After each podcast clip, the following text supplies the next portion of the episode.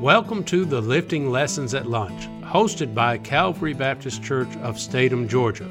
My name is Matt Dibler, and I have the great privilege of pastoring Calvary Baptist Church. This podcast can be heard every Monday through Friday at twelve o'clock. And now, here is our speaker for today.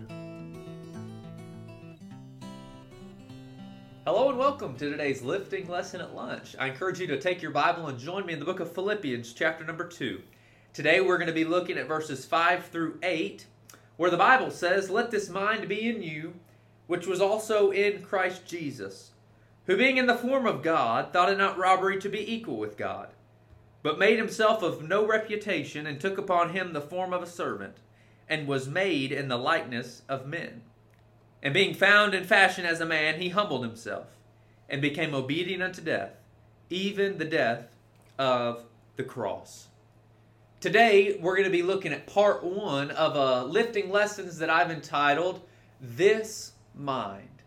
This Mind. If you remember, the theme of chapter two that Paul is using, and Paul gives us here, is to have the submissive mind. The submissive mind. You see, there are people in this world that are out to steal your joy. We know that Satan is out to steal our joy. If Satan, and Satan can't defeat us if we're saved, but because he can't defeat us, what he can do is discourage us. And Satan loves to discourage God's people. And today, oftentimes Satan uses people to discourage us. I know those that may be listening that have served in any sort of ministry, you know that people can be discouraging. Maybe if you work with somebody, you know that there's somebody at work that they're just discouraging. And they steal our joy. Satan loves to use that to steal our joy. But Paul, he gives us a remedy, a, a, a, a defense against people that steal our joy. And it is to have the submissive mind. It's to think of others. Of course, you know that the theme of the book of Philippians is joy. And as Brother Lindell gave us an acronym for joy, it's Jesus, others, you. We submit ourselves to Christ, and we submit ourselves to others. And we do that, and then our joy will be intact when people try and discourage us. Today, we're looking at part one, as I said, of this mind. This mind. Verse five, the Bible says, "Let this mind be in you, which was also in Christ Jesus." Now what Paul's about to give us is he's going to give us what the mind of Christ was like. What Jesus Christ's mind, while he was here on this earth, what his main purpose, what his main goal was. How he, the King of Kings and the Lord of Lords, submitted himself to many different things. And it's such an amazing, these, these few verses are such an amazing picture of what it means to have the submissive mind. The Holy Spirit here is exhorting us and admonishing us to have the mind of Christ, to have this mind. So today in part one, I want to look at verse six. We're going to, we're going to look at verse seven and eight tomorrow. But today, let's look at verse six. Because there's much in this verse that we can learn and we can see. And I will go ahead and tell you, this lifting lesson, we're going to have to put our thinking caps on a little bit. Okay? You say, "Landon, I'm I'm, I'm on my lunch break. I don't want to have to think." Well, that's okay. You, you don't have to. But today, I'm going to try and make it as simple as I can. But this is this is a fundamental of our faith, is the deity of our Lord Jesus Christ. And many times over the lifting lessons in the past, we've talked about how Jesus Christ, he was God manifest in the flesh. And I could show you verses upon verses that prove it. But today we're going to be looking at just a few. And I'm going to try and make it very simple based on what the Word of God teaches. And why we believe as Calvary Baptist Church and as true believers that Jesus Christ is God. And Jesus Christ was God manifested in the flesh. Today, let's look here at verse six. I want to read it again to you. The Bible says, "Who being in the form of God, thought it not robbery to be equal with God." Here, as far as this mind, number one, we see his perfection. we see his perfection. His perfection. Number one, we see that he was being in the form of God.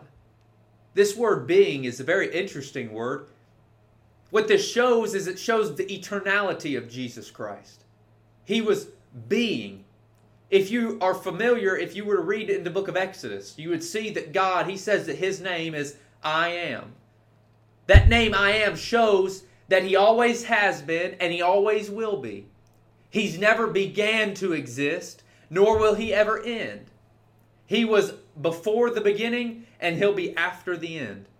He has no limitations upon his existence. He is one hundred percent eternal. Jesus Christ here, he was being who being in the form of God. Jesus Christ, in this one word, the Holy Spirit through the pen of the Apostle Paul shows the eternality of Jesus Christ. Notice here what the Bible says in John one one. Very familiar verse. In the beginning was the Word, and the Word was with God, and the Word was God. The same was in the beginning with God. What does this verse teach us? It teaches us that Jesus Christ, who is the Word, that he has always been and he always will be. He says, the Word was with God and the Word was God.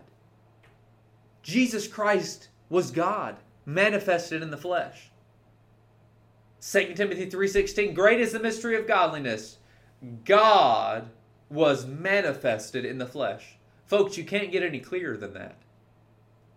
There are people that believe, Jehovah's Witnesses, Mormons, false cults, even, even what, what we would consider Christians that believe that Jesus Christ was not God manifested in the flesh. Can I, can I give you a very practical piece of advice whenever you hear somebody say, well, Jesus Christ was not God? I'm going to give you, this is this is very, this is very um, intellectual. Turn around and run as fast as you can. Because the Bible says that in First John four, beloved, believe not every spirit. For every spirit that confesseth that Jesus Christ is God is of, is, is of God. But that later it says, every spirit that confesseth not that Jesus Christ is God in the flesh is the spirit of Antichrist. So somebody who does not believe in the deity of Jesus Christ, that belief is the spirit of Antichrist. The Holy Spirit in his word, God in his word is very clear and very blunt about those that don't believe in the deity of Jesus Christ. The word of God is very clear. That we see this word being who being in the form of God. It shows us the eternality of Jesus Christ, especially when we look at John one, one and two.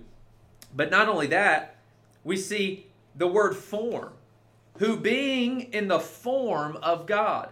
The word form here, it describes the beauty and the majesty of God that was found in Jesus Christ. Colossians one fifteen says, who is the image of the invisible God, the firstborn of every creature. Everything that is God was in Jesus Christ. Jesus Christ did not cease to be a God, or did not cease to be God. He never one time ceased to be God. He was God. one hundred percent God and one hundred percent man. All the beauty and the majesty that we ascribe to God was found in Jesus Christ. Isn't that amazing? He was in the form of God. He was God. But not only do we see that he was in the form of God, but also, lastly for today, we see that he was equal with God.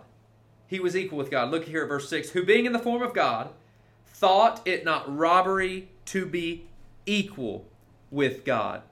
The phrase, thought it not robbery, is an interesting but a very clear statement that shows that Jesus saw his deity as something that was natural to him.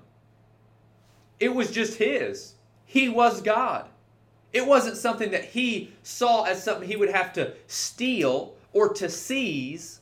He thought it not robbery to be equal with God because he was equal with God. He was God. John Wesley said, in all which, in all which places it expresses not a bare resemblance, but a real and proper equality. Jesus Christ was not just a picture of God. He wasn't just an image of God.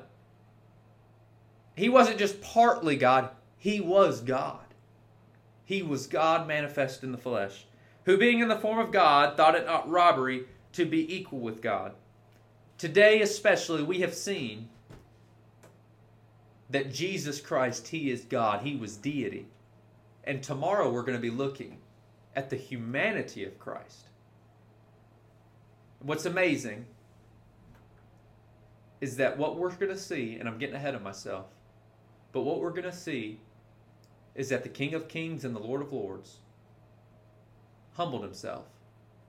He submitted Himself to become man, retaining one hundred percent of His deity, but also taking on one hundred percent flesh.